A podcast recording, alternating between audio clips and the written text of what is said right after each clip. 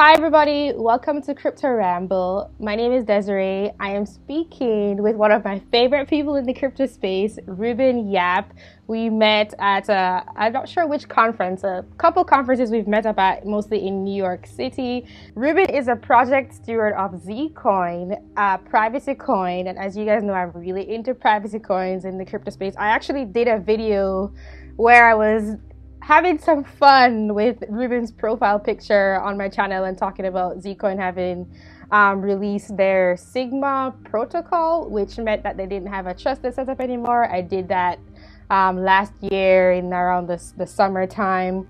And so Ruben is very knowledgeable about the whole space in general and privacy coins in particular. We're going to cover a few different topics. First of all, talking about privacy coins and the whole crypto space regulations, delisting from exchanges. We're also going to talk about some current events and then maybe also the whole maximalism philosophy and how that sort of excludes coins that I really care about, such as privacy coins. So, uh, hi, Ruben. Say say hello to everyone. Hello, hi everyone. So good to be on again. this time in person. Um, so first of all, I don't know if whoever is listening or watching heard my interview with uh, Joel Valenzuela from Dash, but we were talking about the delisting of coins from exchanges recently. The most notable one being um, Monero, I, I, believe it was from BitBay, um, but this has happened in the past. Only I only think Zcash is one of the coins that sort of gets through this because they're they're on um, some major exchanges like I think Coinbase. And um, Joel was saying that it doesn't make sense because uh, even though certain coins don't market themselves as privacy coins, um, such as say Bitcoin, in essence, they may be using the same technology. The users who use those coins might be able to use the same technology, um, such as CoinJoin, that these privacy coins use. And so it's more about regulators or people who decide what gets to stay or has to leave an exchange, what they perceive a coin to be rather than what the actual abilities of the coin, capabilities of the coin is. And I know that Ruben kind of has a, a, similar viewpoint, I think, and maybe you could ex- expand on that. Yeah, I mean, like, so first of all, I mean, um, you know, because I'm I'm not a big believer of CoinJoin in general. I mean, it's it's simple, it has its benefits, um, but I mean, even you talk to like the guys at Samurai Wallet, you know, which which uses Whirlpool and, and all of their CoinJoin stuff you take a look at the number of steps and, and hoops you have to jump through to perform an effective coin join is just way too much for, for an average user to use. But, but that's slightly besides the point. I, I think the point is that you are correct that most regulators are more focused on the form rather than the substance. Uh, so, like, if we market ourselves as a privacy coin, then we are more likely to get like you know lumped into this high risk category, right? Right. And um, there are many many other coins that do have uh, you know some form of privacy. I mean, Dash of course has its own uh, PrivateSend with its um, uh, coin join mixers. I mean, Komodo has zk SNARKs technology, um, but they haven't been affected. And I have actually had personal experience on this. Uh, I actually couldn't. I, I can't say who, but we were about to be listed with a a major, uh, you know, like crypto credit card provider. And what happened was one day before the listing, and we had signed the agreement and everything was ready to go out. Uh, we were told that uh, some of their partners were not comfortable having a privacy coin on their platform. And I was like, well, you know, you guys already have some coins there with clear privacy features. I mean, Dash was one of them, right? So I said, how does that gel in, you know? And they were saying that, yeah, it's actually more just about the marketing. Can can Zcoin market itself as something else? And I'm like, what would Zcoin be without privacy, right? And uh, I, I really don't know. I, I couldn't think of a way, and I didn't want to go down that path because it it seemed to be admitting that privacy was a bad thing. Um, So I guess my point is that you know I don't think regulators fully understand the, the, the scope of what privacy coins are and perhaps how futile it is to to target privacy coins when now many many other coins now are considering privacy solutions like ethereum's looking at privacy solutions. Bitcoin has also like been developing their privacy solutions. So what are we saying? Are we saying that you know like shit privacy is okay but good privacy isn't? I find that really a very weird distinction to make.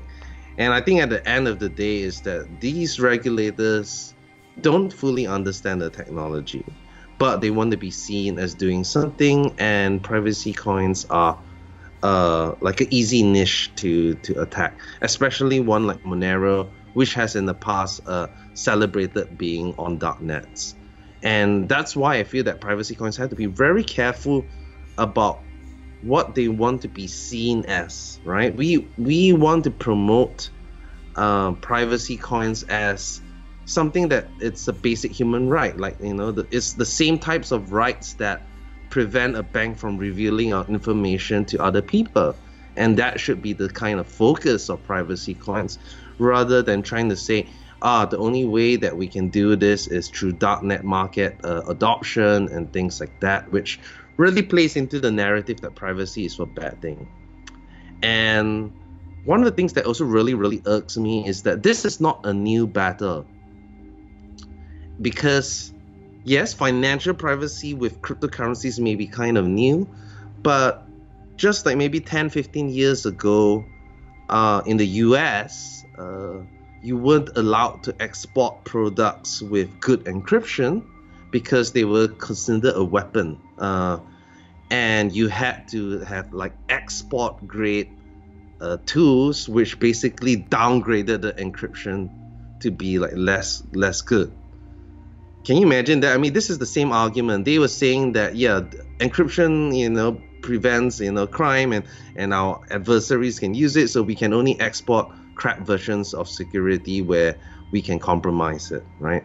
And and of course the the you know, general community fought back, and now encryption is widely available. Uh, and similarly, you know, even like I started a VPN company in 2007 when I first started, VPNs were the same thing. They were like, why do you want to hide your, your internet IP address? You must be something bad.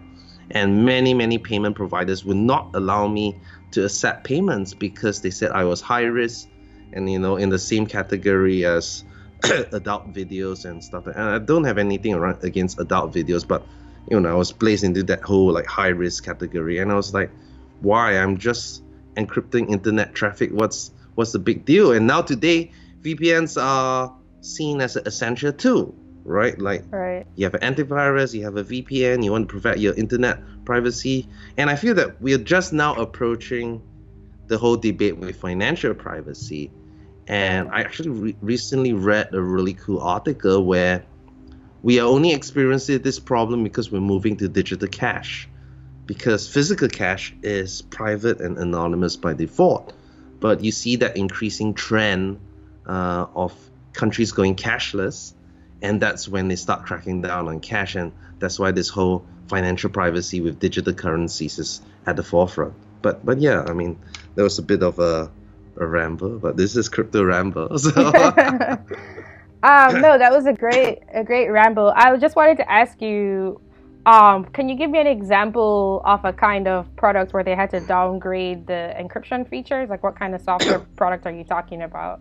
Uh, it was quite a while back, but uh, like for example, like if you, I don't have the exact name of it, but I can definitely uh, tell it to you later. You just need a quick Google. But I remember that like if you you are using like let's say like two five six bit security, you could only export like a lower grade of that, or you had didn't have certain access to certain uh, algorithms uh, or like proofs. So I felt that that was really really weird. Uh, I mean, even back then, like in 1990s, um, the government actually considered like putting in the Clipper chip, which actually was effectively a backdoor into stuff. You just need the Google Clipper chip, mm-hmm. and so you can see that it's always been a, a constant battle, and we really, really have to just be um, cognizant that that you know we don't buy into this narrative that encryption is bad for people. I mean, I think there was I think Trump recently tweeted something about yeah he did yeah, yeah, that they need to give backdoors, uh, which are, I'm I'm sure you are also totally against. Um, yeah, he did he did tweet that. Um, I know that in the past, governments may have been trying to do that, but it really doesn't make any sense even for the government because the same technology um, that they want to, ha- to have access to, um, they might need other people to be using in order to create um, the noise, which is exactly how privacy coins work today, where you need traffic from a lot of different sources to obscure. Like that's how you create the privacy. And um, I never realized this um, before reading um, Snowden's permanent record book that the government uh, only sort of allows Tor to exist because they, for their own use, it's useful for other people to be giving it traffic so that they can obscure their own communications. And I think I don't know if it's going to be the exact same thing for privacy coins, but it's it's like a double-edged sword uh, for governmental agencies um, if you take privacy away from the people who you consider bad, you're also taking it away from yourself at, the end of the day. So. I, I I do think it's also like I mean when when at that time I I, I guess uh, the U.S. was like you know a clear leader in this kind of technologies, but now you have like many many other countries with very very talented you know hacking teams and stuff like that, like you know China, Russia. Or, even like Israel, you know, and to think that oh yeah, you know, I'm going to downgrade this technology and only we can exploit it without realizing that possibly these other countries with very very good resources as well uh, can possibly you know find find the backdoor into this, right? And it's a really real threat. So I, I really am against any sort of like backdoors into the system. Um, it just doesn't really make sense. Uh, I mean, like, take a look. Something as secret as like the plans to the like F-22, uh, you know, fighter. Uh, parts of it were leaked to the to the Chinese uh, military, which then use it to build their own fifth generation fighter. So, like, look, if you can't keep something like that secure, uh, what what more like potential backdoors and stuff like that? Yeah. Yeah, yeah, I agree. It's more about equalizing the the playing field versus trying to keep it down. Like allowing it to rise and then each side able to come up with their own either attacks or defenses um, right than trying to say no we're just going to stop anyone from having access to this technology at all. Um, so i mean yeah yeah i mean like at the end of the day it's about boiling down about balancing liberty with law enforcement, right? And many many sort of of stuff um actually you know all this uh, invasions in our privacy always start with stuff that people find it hard to fight against uh like in in like uh, hard to justify like for example like apple you know scanning our photos and they will say we're doing this to combat child pornography. Now, will you go out and say like, no, you know, you're going to defend child pornography? I mean, that's not what you're doing, but it looks bad if you say that. No, I'm against this technology, and Apple's like, oh, you're against fighting child pornography, you know, yeah, like yeah. That's how it starts, and then it starts creeping, and and expanding its usage because then people accept, and that's always been the case. You start with like the most heinous crimes and then say that yeah privacy or encryption technologies of you know uh, prevent us from doing this uh, investigating this stuff. So we should open it. And most people will be like they don't think so much. And they're like yeah of course i'm against child pornography. Yeah let's do it. Yeah. Without realizing is that look how many of, of the population are child pornographers? I think hopefully i would say that it's a small percentage. But this type of technologies affect larger swath of people. And and the risk there has to be weighed out, right?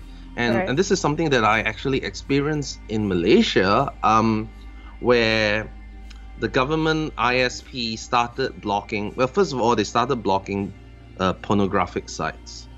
And I was like, okay, fine, you know, um, I can I can understand that, and and then after that, it was like, okay, we're banning P2P now. I'm like, mm, okay. Uh, then after that, they started censoring um, political views that were against the government, saying there was fake news and dissemination of wrong information. Right. And as a result, stuff like Medium.com were completely blocked out to us. And I mean, that's why we have VPN technology and stuff like that. But you can see that creep.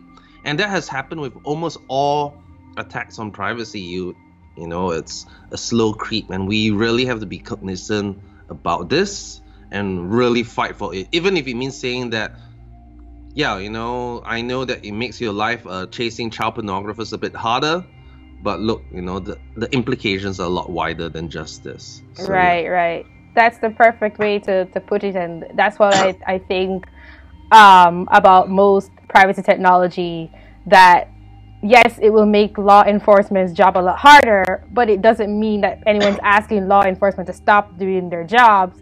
And what they're asking for to make their jobs easier is just too much of a gamble for the, the rest of the, the population. Um, yes, so I, I totally agree with that. So knowing all of these things would you say, and this is what I think, that um, the crypto blockchain space in terms of regulation is going in the direction of um, allowing privacy to flourish as we adopt these new technologies? I think that it's not, and I don't know if it will. I don't know like where that needle, you know, like as the line is being drawn is going to sway? Is it going to go more in the 1984 direction, or is it going to go more into the direction where law enforcement works around um, privacy? Te- well, just technology that has privacy enabled because it's a, a human right. Um, I mean, I mean, I'm not actually like you know, there are some people that saying that like, oh yeah, you know, full privacy at all costs. Um, but I do believe that they can be still be balanced, right? And you want to just make it tough to make it too easy to do stuff like money laundering, terrorist funding, and I mean I'm not a very big fan of the FATF travel rule, but I kind of understand its uh, purpose. Uh, and what's the FATF um, travel rule? Uh, so it's the Financial Action Task Force. The travel rule basically means that whenever a financial institution or exchange transfers money to another financial institution or exchange, it would have to attach sender and receiver information. That means the, the, the bank that's receiving this money or cryptocurrency or exchange needs to know okay, where did these funds originally come from when they first entered? And that's just uh, people have like kind of misunderstood, meaning they thought that well every single person has to do this as a report. It is only covers a transfer from what they actually the, uh, the official term is VASP, which is like virtual something service provider. But basically, what I'm saying is that something that acts like a financial institution or an exchange, whenever they're transferring money only to another financial institution exchange, they have to review like okay whose money is this and i think that's okay i'm not a fan of it but i can understand it and i can accept it mm-hmm. and a lot of people have applied that rule uh, to mean that it bans privacy coins which is silly because they say oh well you know everything's completely anonymous so how do i transfer this money to another exchange without telling who it is right and i'm like look the travel rule was designed to work even with cash and cash is anonymous. So what's the big deal, right? And the rules actually say that you don't even have to attach that information about sender and receiver information in the transaction itself. You can just communicate like, okay, I bash out this transaction that I'm sending to this um, other VASP, uh, and then after that, I'll just give them a list. Okay, yeah, this transaction corresponded to this of my customers and and stuff like that. So even if I'm transacting with Zcoin or Monero or Zcash, right, and they're using the private uh, functions, it doesn't matter because if you have already KYC on their exchange, then when you're transferring it over, they already know who you are. So, uh, what kind of privacy? I mean, you don't really. What's the difference that you, you still know who the, the, the sender is because you can still easily comply with all these FATF travel rules as well. Um, so I guess that's my point of view on that in the sense that yes, regulation actually in the US has been how do you say It? it's actually been quite measured uh, and they also make like distinctions to say that oh yeah you know if you build privacy technologies uh, there's nothing wrong with it right but it's actually like countries like the uk the korea which take these rules and then interpret it differently and then fight and say that oh no this is a reason to ban all privacy coins. Oh uh, by the way uh, the uk interprets the travel rule also to mean that uh, people who develop this uh, technology or software also have to report. And i'm like what does that mean right, right. so uh, there is a battle. Um, i do think that it's good that more people are aware of the importance of privacy. But remember it's all about a pr game right? With with anything right today with like social media or fake news or whatnot. It's always about the spin. And we have to be very cognizant when people talk about terrorist funding and all this sort of stuff and like okay you know well how much percentage is it is actually doing this and to mitigate this? And is this actually a problem you know? And like if you take a look actual cryptocurrency usage in crime is actually pretty low. I mean yes it happens but it's really low. Um, you know, most of it is legitimate use. So I don't right. really see what what the issue is. Yeah. So do you think that this um, balance that you think could be struck just has to do with education and making people understand what we're saying here? Um, not just people, but people and and regulators. Also. Yes, I, I mean I think people just have to realize that what they're giving up to fight uh, against privacy. And unfortunately, in countries like China, that may already be too late. You know, like everything's um, moving uh, into like, like you try to use physical cash, it's really hard already. And wow. now they're moving into like issuing, like you know, people give you a funny look. Like if you go to China and you pay people with cash, they're like, "Can't you give me WeChat Pay or something?" Well, why are you giving me this shit? You know, like wow, they actually that. look at you funny. You must be a tourist. And you know, it's like, uh, uh, and it's funny, uh, especially in the urban countries, and it just shows that they basically have no financial privacy anymore. Now, one of the important things that I want to bring up is that people always think about financial privacy as like, yeah, basic human right and, and all that stuff. But then they're like, oh yeah, you know, it can facilitate money laundering and terrorist funding. But one of the things that was really important is to think about what does it mean when the government has full insight into and control over all your finances. So, you know, in the US, you have the right to bear arms, and one of the justifications of that is so that you can rise up against a government that's being an asshole, right? yes. Um, but, but look, if a government can lock down your money and cut you off from the financial system, what kind of effective resistance can you have? Right. If I was the opposition, if, if let's say like a party became like really, really popular, like had like 60, 70% of the population voting for it, and they said, and then next thing it becomes like any sort of opposition that dares to rise up against them, I cut you off from the money just just on some sort of charges like, oh yeah, you, you did this, oh you you had some tax evasion or or something like that, and no one will dare to fight against the government, right?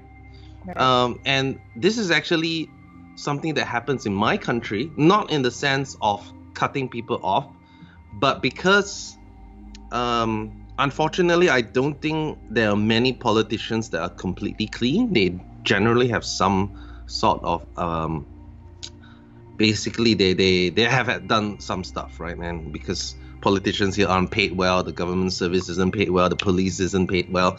So there's all that incentive to to have these additional sources of income right? Mm-hmm. now what happens then is that these people cannot fight against the government because the moment they try to do something uh, the government says okay i'm going to call the anti-corruption agency to investigate into you.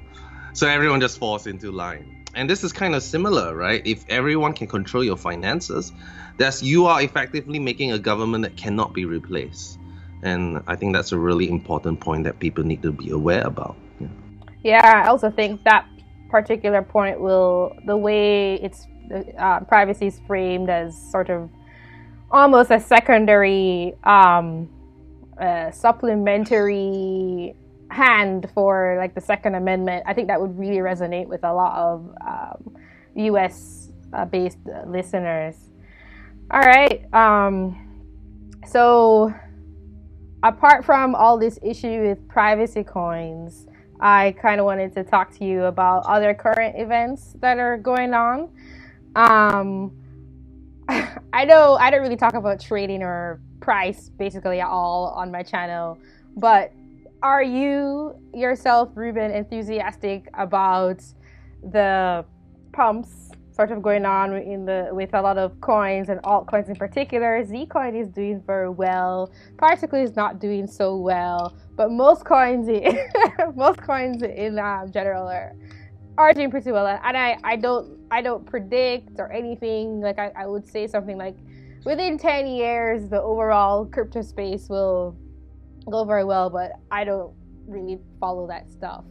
Um, yeah. How do you feel about it all? What do I think about all these pumps? Um, I don't know. I have mixed feelings about it because, um, on the one hand, it shows that coins besides Bitcoin still has interest, which is great. You know, that means people are still looking at our projects and this and stuff like that. But I'm also I'm realistic and I'm like, do they actually care about the tech or is this just another pump opportunity?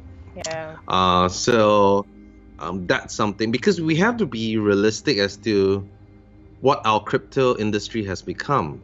Mm-hmm. And you can talk about all the benefits and uncensorable money and blah blah blah.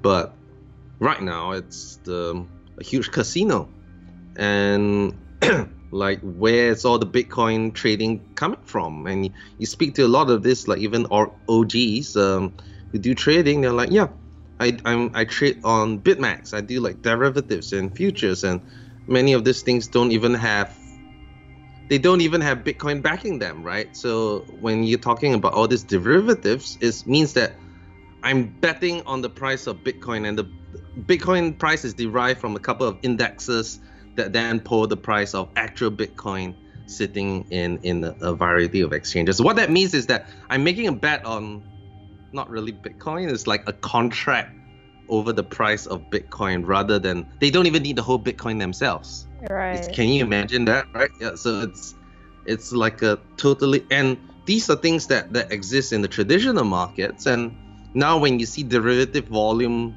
looks to be outpacing regular spot volume means means that more people are doing all this uh, stuff rather than trading actual Bitcoin. That's not good. That means we are becoming like exactly like the financial institutions that we were trying to displace, right? Right. So, we take a look at what happened to BSV, right? Like, I know there's a lot of like BSV supporters, but it's just like clear as day to me that Craig is not Satoshi. you know, there's just a mountain of evidence on that, and uh, like just seems to be a very coordinated pump. Um, which is also really interesting because you know a lot of exchanges delisted BSV because of this Craig Wright thing, but what actually that what that meant was that it was also easier to pump because if you're on secondary exchanges, uh, some of them with like less than scrupulous morals, it's so much easier to pump uh, pump it because you can easily fake volume. You can do uh, your own self trading, and there's no real traders to fight against. So I, I I'm optimistic and I'm hopeful that this speculation, this run up, brings interest into the space. That's always good. Uh, but hopefully that once people get into the space, then they realize, oh wow, you know, this is something that is potentially uh, you know, world changing, and we go down that path rather than just sticking to, you know, making bit, uh, doing BitMEX and and sharing, uh, shilling your referral links and things like that. Um, so yeah, I mean that's my my point of view, and I do hope that like privacy coins have a particular. I mean, you take a look at the recent pumps. Privacy coins have generally done well. Um, Zcash has done well. We have done well. Uh, I think Grin and Beam hasn't seen a huge pump yet, but um, in general, that that's been like an interesting trend. I am no expert trader. I do believe that we are at the beginning of a new market cycle of of, of going up, but um, I'm I'm still cautious. Like this thing can just like disappear any day, right? yeah, I I don't even really um, like I used to check check the price a lot more, but I don't really do it anymore. I'm just like I'm just not gonna pay any attention. I think, um, like you were saying, a lot of people enter the space and they don't look beyond their their potential the potential gains that they can make um, financially to the technology behind coins, and that's worrisome. Um, I think it's fine if people want to trade assets um, as they do with like stock markets, traditional finance, as long as the assets beneath them are actually doing something useful and providing value to people. As long as that's going on, then it would make sense for people to want to trade those trade those assets, and it would probably even be considered a good thing because in some ways, people buying into a coin to make gains also helps the project uh, develop and do something um, with the technology itself. So that's yeah, not a, a, bad. Sorry. I mean, I find it sad that like BSV is in like number three, you know, or Litecoin. I mean, like there's nothing scammy about Litecoin, but it's like doesn't it hasn't actually really contributed to development at all. Litecoin yeah. is just a copy. I think its last release, I don't know, was like more than a year ago or something like that, and it's just been stagnant, right? They're not giving back to the space. You have Bitcoin Cash, you have BSV. I have nothing against Bitcoin Cash; they are innovating as well, but like all the really cool stuff isn't in the in you know you have Ripple, right? Which yeah, I mean I have my own views on that, but it's quite sad that this is the the top contenders, right? Right. Um, yeah, I know. And, I know. Yeah, I don't. You know what I'm saying. Yeah, you didn't see my my crypto year review video, but I was like, I also gave my uh, sort of a personal review, and I said, um, Particl release this marketplace, but nobody cared, and that's depressing.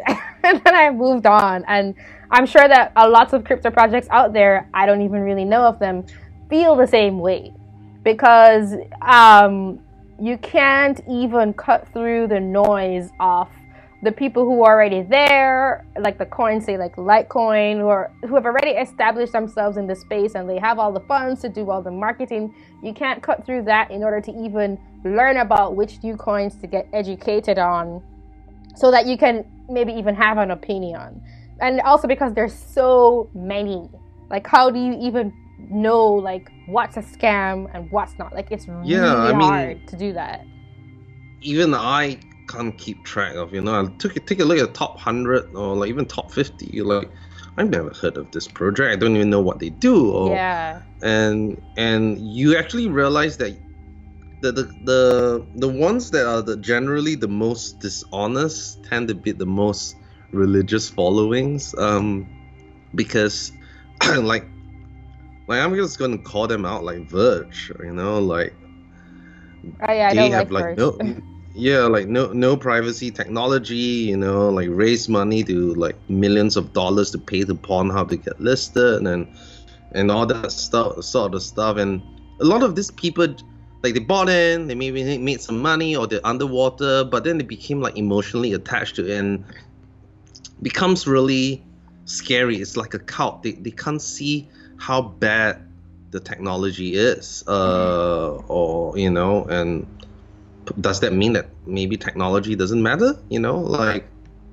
I was just surprised. That I actually just recently got off like a little Twitter spat with uh, Digibyte, which I was very taken aback. Um, like I used to have a, a good view of Digibyte, but after speaking to Jared and just seeing like the tactics that he used, so so he claimed that um, so he tweeted something publicly, and this was something. This is not the first time I've heard it. This is probably a third, fourth time. If you take a look at Wikipedia as well, or some wiki, they say that Bitcoin Cash uh, uses um, you know Digibytes code for their difficulty adjustment. So difficulty adjustment is about basically how the mining difficulty is being adjusted, right? And I think Jared said like, oh, you know, all these crap coins, and if not for Digibyte, uh, Bitcoin Cash would have been screwed over. So you know, they're taking our stuff. And I was like, no, that can't be right because I actually know the history of how uh, Bitcoin Cash uh, difficulty adjustment actually came about. And so I, I just I actually tweeted back and I said, hey, you know, you, uh, maybe you're mistaken because I'm pretty sure that Bitcoin Cash did not use any of Digibyte's code for this part um, because they use something called a simple moving average. And you have something called digi DigiShield or multi-shield that is a lot more complicated. Uh, so where where is and simple moving average is just simple moving average, right? Like like what what is it, right? and uh, I, I called him on Saturday. I said maybe you're mistaken, and it wasn't actually like confrontation. He was like maybe it's a mistake, right? Right. And then he's like, "Oh, I, are you, gotta be kidding me! You know, the Bitcoin Cash people approached me and then said that, uh, you know, they they complained that that our documentation was not good enough and stuff like that, and now they they used it, and I was like, well, okay, well, let's just take a look at the code. Did they use it or not? And I pointed to the code, like I pointed to the exact code sections Mm. and the whole history of that, and it was definitely a simple moving average versus something like DigiShield, which is a totally different approach to things, which isn't a isn't a moving average type of algorithm as well. And instead of saying, "Oh yeah, sorry, I'm mistaken," uh, you know, he just doubled down and basically linked to this trade where a, a third party guy that has no affiliation to Bitcoin Cash was actually saying that, "Oh yeah, you know, Digi DigiShield has weaknesses and." and you know this wouldn't work well for bitcoin cash and he i don't know how he extrapolated that and said that now bitcoin cash is using it i was like that's a really really far jump and the worst thing was all these digibyte fans started crapping on me saying like oh I, you must be new to the space. You know? And Yeah. and and i'm like take a look at the evidence. I'm like no you look at the evidence. I provided the evidence for you right here. And they say oh yeah but i'm not a coder. I can't evaluate but i trust what jared says. I'm like no that's that's not what i mean. They like ask someone that can read code you know or or just take a simple look at, at the trade that jared linked which doesn't show that bitcoin cash is looking at it they're just like uh, bitcoin cash was just looking at a bunch of algorithms and of course look at DigiShield. I'm like, hmm, interesting, and maybe it wouldn't work for us. And that's it. That's it. Uh, so he still hasn't taken down that tweet. He still hasn't apologized for it. Instead of of of, of doing that, he attacked the difficulty adjustment guy, saying that DigiShield has been, oh, this difficulty algorithm has been working for six years, so there's no problem with it. I'm like, God. So, I mean, uh, this is a bit again of a ramble, but I wanted to illustrate that this was a very clear case of the evidence is being pointed at you, and you still cannot accept the truth because of your tribalism or whatnot. And I think that's the same with like Craig Wright, you know, like he's been caught saying that, oh yeah, I read this white paper and and I remember this section and la la la. Then you find out, oh, because I wrote it, because he forgot that he's not he, he was the one who supposedly wrote the the white paper, right? And there's just so much evidence against uh, Craig Wright uh, of not being even like a competent coder to do these things, and it's not him. I mean, who knows? Maybe he offed Satoshi and has access to the wallet or whatnot. Oh my god. He's definitely not Satoshi. You know, who knows, right? Like, Who But, yeah. knows, indeed. Well, I think it really highlights um, almost why this space is so scammy because people, there's like a technology and only your video cut out. There's technology, there's new technology, and only some people really understand how it works.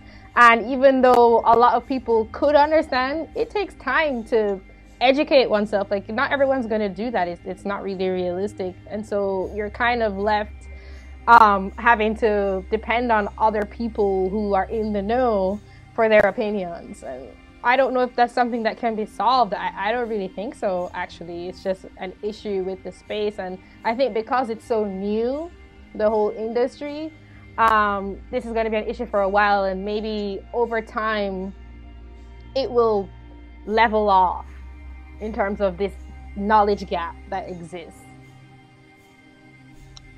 Yeah, the thing is that this is not just a trend with crypto. This is the trend with the world, and this is the trend of how a lot of these weird dictators uh, or like leaders come to power is through the power of misinformation. Because people, most people can't think critically, and that's an issue. Like you know, take a look at like the misinformation. Like for example, with like Ukraine, uh, you know, the, there was that phone trans- transcript with Trump and and the Ukrainian president, you know, the whole like quick pro quo. Are you following that? Like basically Not in detail, uh, just a bit. Yeah, yeah, and like the whole.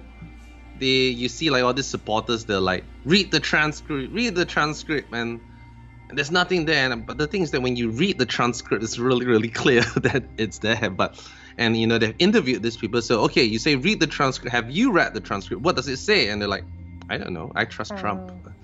It's the exact same thing. It's the exact same thing, and and or like climate change, you know, denying climate change or anti-vaccination people. Uh, it's all the same thing because if you don't trust any source, like there's all this thing like, oh, everyone's like lying, then oh. I just choose what I want to believe, right? And this is a very sad state, and this can only be solved through teaching people how to think critically. And if that's why I think democracy is a horrible model for populations where people can't think critically because it doesn't it doesn't become the representation of the people. It's more of like how can I manipulate the people to think like me? Yeah. Yeah, I mean, I don't want to get too political, but I also question whether or not democracy is the democracy is like the right thing because kind of what you're saying. If it's it's it's great if everyone's properly informed and capable of getting the right information that they need, but maybe not so great. But that's definitely getting um, super political, which I don't mind. I have a political channel, but it's it's like off off topic. Um, so kind of talking about the maximalism stuff. Um, well, not maximalism, but cults. How do you feel about um, Bitcoin maximalists? I like Bitcoin. I think that there is some development there, and I think it's okay that people disagree uh, ideologically. I think that's to be expected, and that's okay.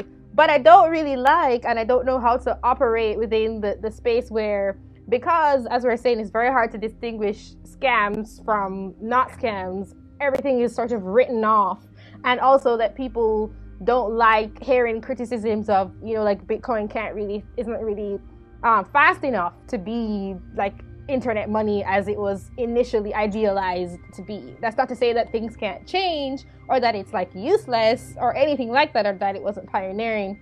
But like I personally just find it very, very difficult to operate um, in this space where it's like I can't even say the, the if I say the wrong thing, I'm just not the supporter of Bitcoin anymore, which is not true.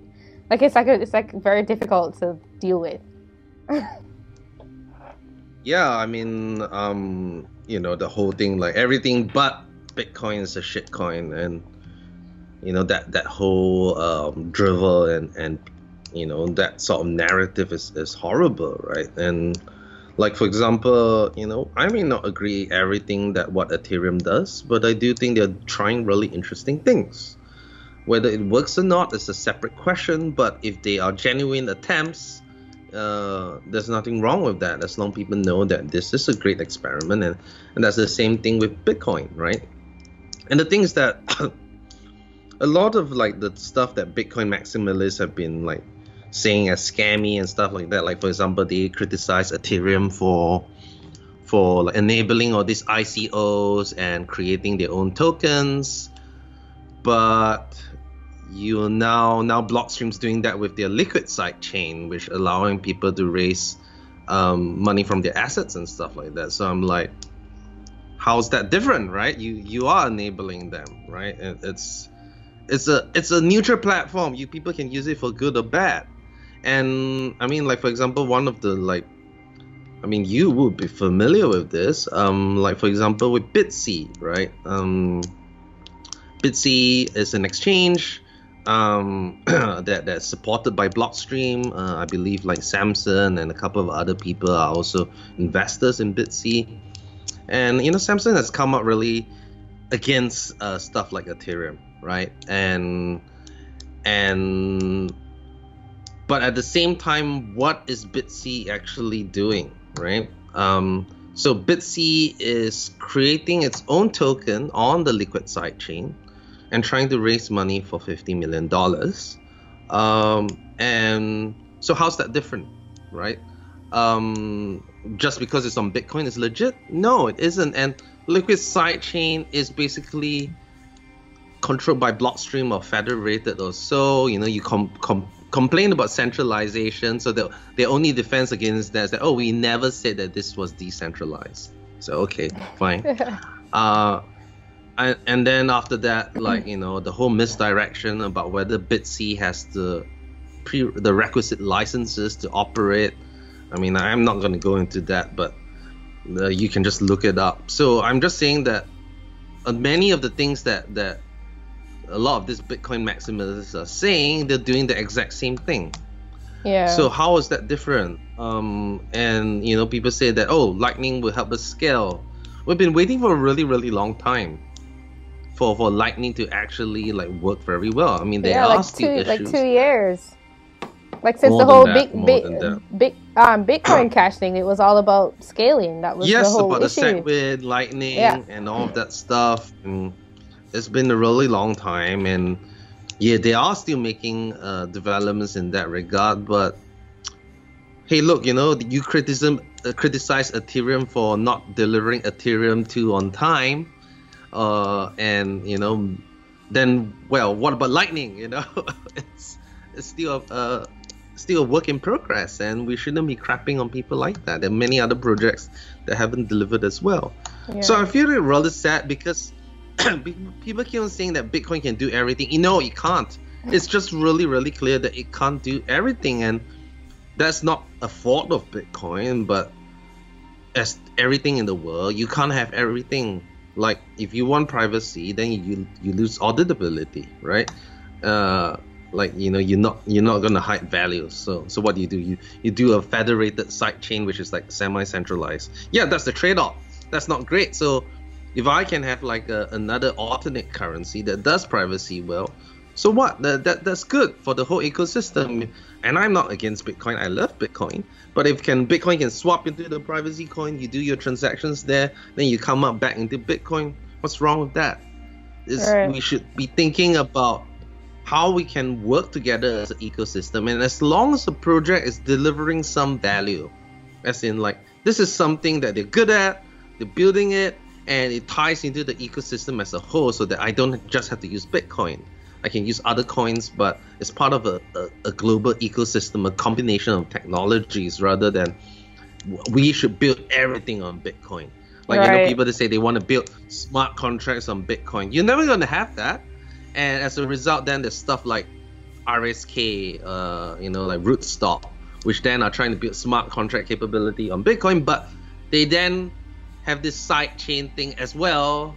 And I'm like, well, is that really that different from from having like a separate chain? You know, it's like ideologically, is it that different? It it really isn't, you know. So I, I just find the whole Bitcoin maximalism thing as the most hypocritical thing there is. Um, and people have to take off their blinders and and like you know people keep saying like oh yeah Bitcoin privacy is coming. We have Schnorr signatures and Taproot, and I'm like Schnorr signatures, Taproot, and like they're great, but they're very like incremental improvements. Like the only thing Schnorr signatures does for privacy is to hide the fact that a, a transaction is a multi-signature transaction or not. Yeah,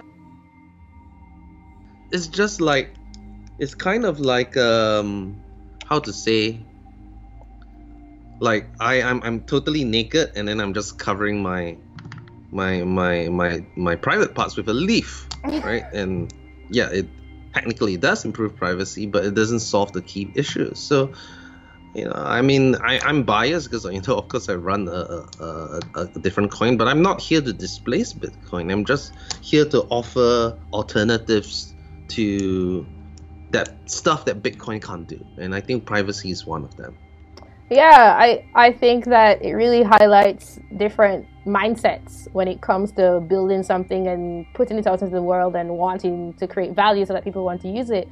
Because if you have a more collaborative um, frame of mind, then you will see that other coins out there creating value are actually just increasing the pie. They're increasing the reasons why people might want to come into the crypto community versus being limited to one thing.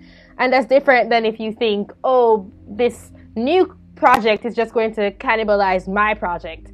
That's not always the case. And it's also very not likely to happen because you're already like a first mover in the space. Like you're not going to be displaced. Like it's not likely uh, to happen. And so it's, it's definitely, I think, a, a mindset thing. And I don't know how to change it, but I don't I don't like it either.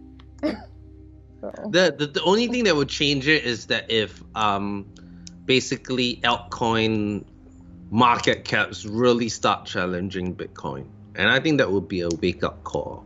You know, I think people have been too they have been too confident about like Bitcoin being the, the sole winner. And I'm, I've seen this narrative so many times. And people talk about the Lindy effect, which is powerful and stuff like that. But at the same time, if Bitcoin continues on its current trajectory, uh, it is at risk of being displaced. And I'm not even talking about Bitcoin killers, but it's just like saying that it's going to lose its, pay, its place as like 70% or 80% of the market cap. And if it goes down to, let's say, 40%, yeah, it's still the dominant player, but it means that now I have to survive in this uh, group of other coins, and that may actually be a good thing for Bitcoin. I don't know. I mean, that would be a really interesting turn of events, um, yeah. um, because I do feel that everyone's like, I mean, this is something that I actually talked about. Like, everyone's too obsessed about Satoshi's vision, or like how how we shouldn't be modifying things too much. And okay, maybe that's fine, but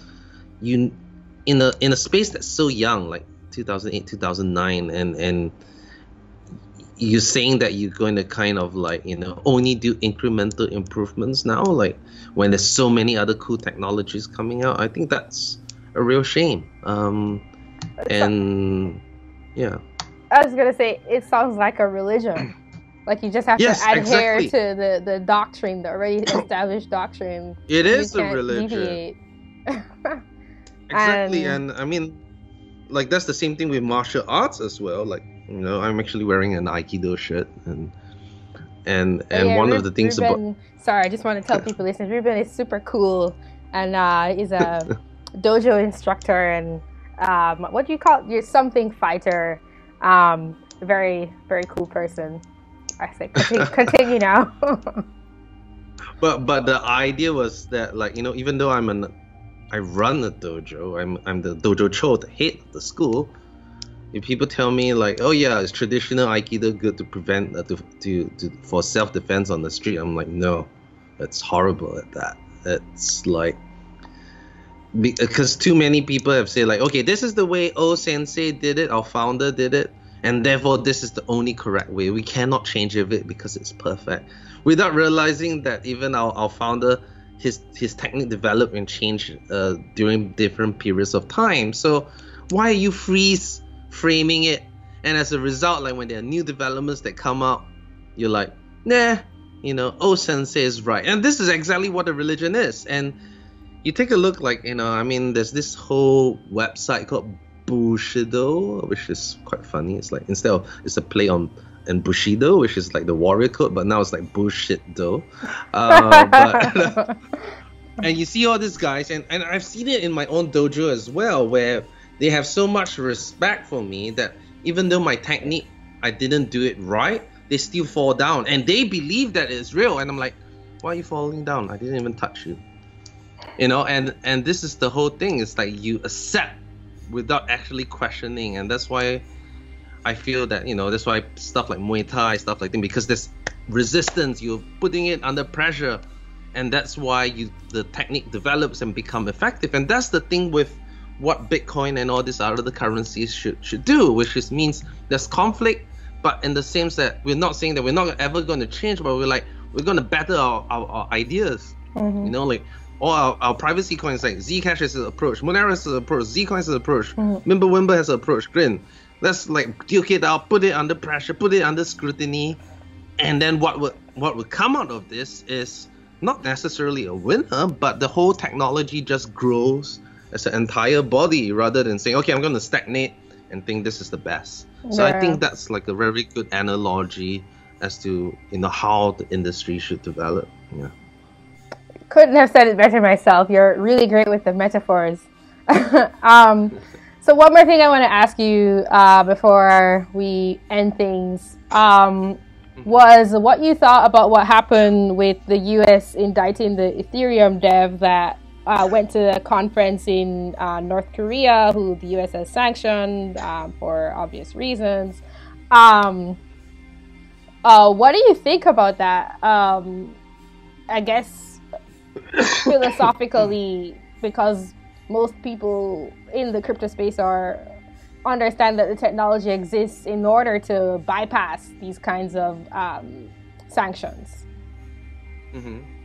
Oh well, I've only. I mean, like I have to admit, I haven't looked in like absolute detail as to what exactly happened. But of course, from what I was reading on the news, you know, Virgil was someone that was actually almost like semi bragging that he was doing this and like he's going to North Korea and stuff. Whether he actually taught them about money laundering, I don't know. But if he did that, then that's kind of silly, right? And yeah. I think the whole i the whole idea is that yeah, I, I don't think it's wrong to educate people about cryptocurrencies and the possibilities of cryptocurrencies. Um, and the thing is that, look, you know, you, you don't need you don't need someone to teach you how to to to do money laundering or to to bypass sanctions using crypto. You can just kind of do it already right? Um, and i feel that what Virgil did was kind of silly like if he kind of like kind of rubbed it in the face you know? But if he was there just to like generally educate about the potentials of the technology and whatnot sure. Um, of course that's that whole like narrative like should we be even engaging with with uh, these like you know sort of like possibly rogue states, right? But I don't know. I I would like to think that technology is neutral, but I'm also realistic that some technology isn't. Like if you have nuclear capability, like yeah, we should share that with everyone. But I think if you're just basically sharing, okay, this is blockchain technology, this is what Ethereum is doing, this all this DeFi stuff, I don't think there's anything wrong, and perhaps it might spark some sort of revolution or or change uh, because of these technologies. But I do think that we shouldn't be at the same time saying like, yeah, you know, I'm going to ha- help a rogue state to to to bypass sanctions and stuff like that. But yeah, I mean that's my point of view on that. It's not a very deep opinion, but uh, I do feel that you shouldn't go out of your way to piss people off. Um, unless it's really worth it. Like for example, like whether he went to North Korea or not, whether he, he did that, uh, I mean the impact is really really low. Like yeah. okay, yeah, maybe North Korea understands a little bit uh, more, but if if it's something like Snowden that you know shows the extent of government abuse and stuff like that and, and pisses off the government, I mean, yeah, then it might be worthwhile like pissing off a government intentionally, well, not intentionally, but because this is of such public importance that people need to know. And I guess that's the kind of line you have to draw. You have to balance like, if am I willing to sacrifice myself to let the truth go out? And very few people can say they they they can do that. And that's why I have immense respect for people like gave up everything to to uncover these things. And if not for Snowden, I I don't think we will be, you know, the whole privacy space will be a lot worse off because then people like, oh yeah, you know, you're just imagining things. The government isn't really spying on us and stuff like that. They don't abuse it. They're only using it for law enforcement.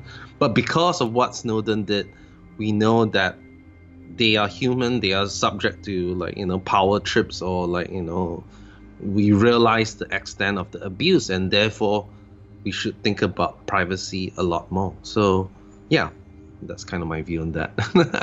I thought that was a pretty uh, nuanced view. I don't know. I probably don't know any more detail than you. I did read that he had been warned um, not to do it, and he decided to go ahead anyway. And for me, decided to go ahead anyway. And for me, it's a question of, um, like you were saying, is the reward worth the risk? Uh, and also, was he helping the state or was he trying to reach the people? I don't really think he could reach the people without going through the state. Like that wouldn't they they wouldn't allow it.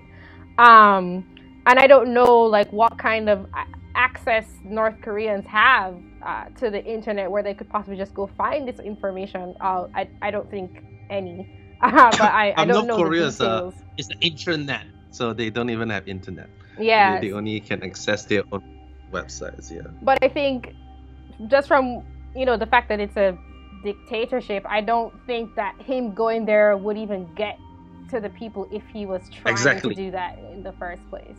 Yes. Yeah. I, I don't think it was the case. Like, I think for that particular case, obviously the the drawbacks outweigh the reward. You know. Um. yeah. And I I do think it's kind of silly to do that, but if it was like an open forum, I mean, it's really hard in North Korea. I, I don't pretend to be an expert in that, but if there was a chance that this technology could be reaching people, uh, you know, not just government officials and stuff like that, even if even if they are like within the camp of, even if they're pro-government right now, I think there's some value to that because it sparks, like there's a spark that may start I'm not saying that what he did was correct, but what I'm saying that if there was a way to say like, look, you know, understand the like importance of privacy, understand what it means that to have a dictatorship, one, and these are the tools to kind of erode to have more of like a a balance between power of the people and the government. And they may start out as government like fanatics, but even if you convince like maybe one or two people and these people start a spark, that may be worth it. But it's really hard to evaluate. But I really felt that maybe what Virgil did was more less of like let's change the world, but more of like I think it's really cool to go to North Korea and talk about blockchain. I think I feel that that was his main purpose rather than trying to change stuff. Yeah. All right. Well, I don't have any more um, questions for you. This has definitely been interesting, and we talked about everything that's happening now and kind of philosophical questions about technologies and where they can lead, and about our favorite, uh, one of both of our favorite topics. Um, I'm not. I think the grammar there was wrong, but we talked about privacy. Um, so thank you for coming on Crypto Ramble and sharing all this information. Just to remind you guys, listen, this is Reuben Yap, and he kind of works with slash runs Zcoin, a privacy project, and he's an awesome person, and I'm glad to have him on. Thank you so much. Thanks, Desiree. All right, I'll talk to you guys soon. Bye. All right, bye.